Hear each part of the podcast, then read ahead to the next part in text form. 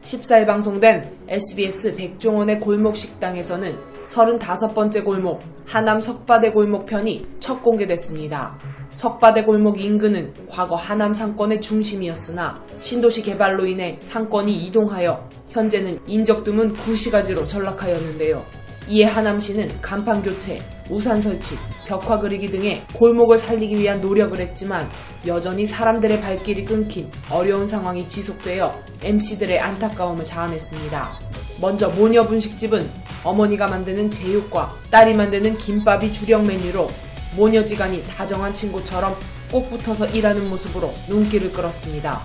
어깨가 아픈 어머니는 자신이 없을 때를 대비해 딸을 스파르타식으로 가르치고 있었고 딸은 어머니가 편하길 바라는 마음에서 메뉴가 정리되길 바랬는데요. 그렇게 애틋한 두 사람은 사실 친모녀지간이 아니라 재혼을 통해 모녀가 된 케이스로 모녀는 주위의 시선에 상처를 받기도 했다고 털어놨고 백종원은 웍질이 어깨에 부담이 되는 제육보다 김밥으로 솔루션 방향을 잡으며 두 사람을 응원했습니다. 이어 아들 사장님과 엄마가 함께 운영하는 춘천식 닭갈비집이 소개됐습니다. 식재료부터 닭갈비 볶는 철판까지 춘천에서 직접 공수해 사용하고 있다고 밝혀 닭갈비에 대한 기대감을 높였는데요. 사연으로는 어머니가 난치성 피부 질환이 있어서 오래 서서 일하기 힘든 상황이었고 아들은 어머니를 쉬게 해주고 싶다고 말을 했는데 전혀 다른 그림이 펼쳐졌습니다. 먼저 점심 장사 관찰이 시작됐고 사장님은 2인분임에도 고기를 1kg씩 담아주었습니다. 이 같은 주먹구구식 퍼주기로 매출 대비 순이익이 턱없이 모자란 것인데요. 하지만 이보다 더 큰 문제는 어머니가 주방에서 쉴 새 없이 일하는 사이 아들 사장님은 가게 안에서 기타를 치거나 친구와 다트를 하는 등 취미 활동을 즐겨 MC들을 당황하게 만들었습니다. 심지어 가게에 손님이 있는데도 불구하고 친구와 술까지 마신 것인데요. 게다가 절친들은 계산도 안 한다고 하자 백종원은 정말 큰 문제다라며 인상을 찌푸렸습니다.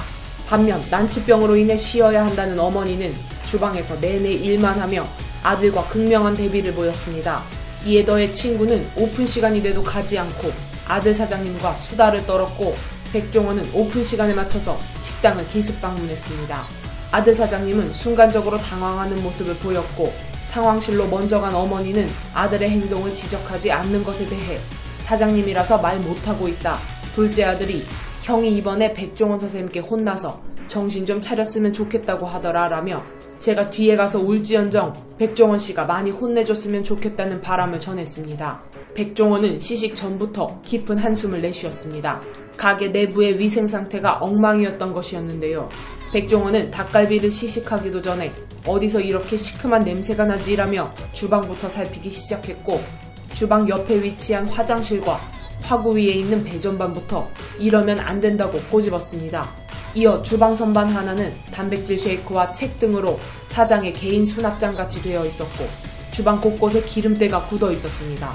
급기야 테이블 밑에 계집이 있었는데 이를 보고 백종원은 경악했는데요.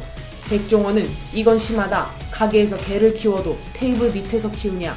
장사하는 집에서 이러면 안 된다라며 일침했습니다. 또한 디저트 아이스크림이 보관된 냉장고를 보고 차라리 하지를 말아라라며 탄식했죠. 냉장고에는 다 먹은 빈통도 그대로 있었고 유통기한이 작년 9월인 닭가슴살 스테이크도 발견됐습니다. 이날 백종원은 자신이 닭갈비를 먹지 않은 결정적 이유를 알려주겠다며 아들 사장님을 호출했습니다. 백종원은 기본이 안 되어 있다. 이 환경에서 아무리 맛있는 음식을 줘도 안 된다. 소송 걸린다라며 분노했죠. 이에 대중들은 사장이 눈치가 겁나 없다. 진짜 심각성을 모르네. 요즘 골목 식당 안 보고 있었는데 오랜만에 뉴빌런이 나올 각이네. 다음 주는 본방 사수다. 제2의 홍탁집이 나오려나? 근데 저 사장은 안 바뀔 듯 보인다. MC들도 표정 관리 안 되는 거 보소. 어머니 너무 불쌍하심.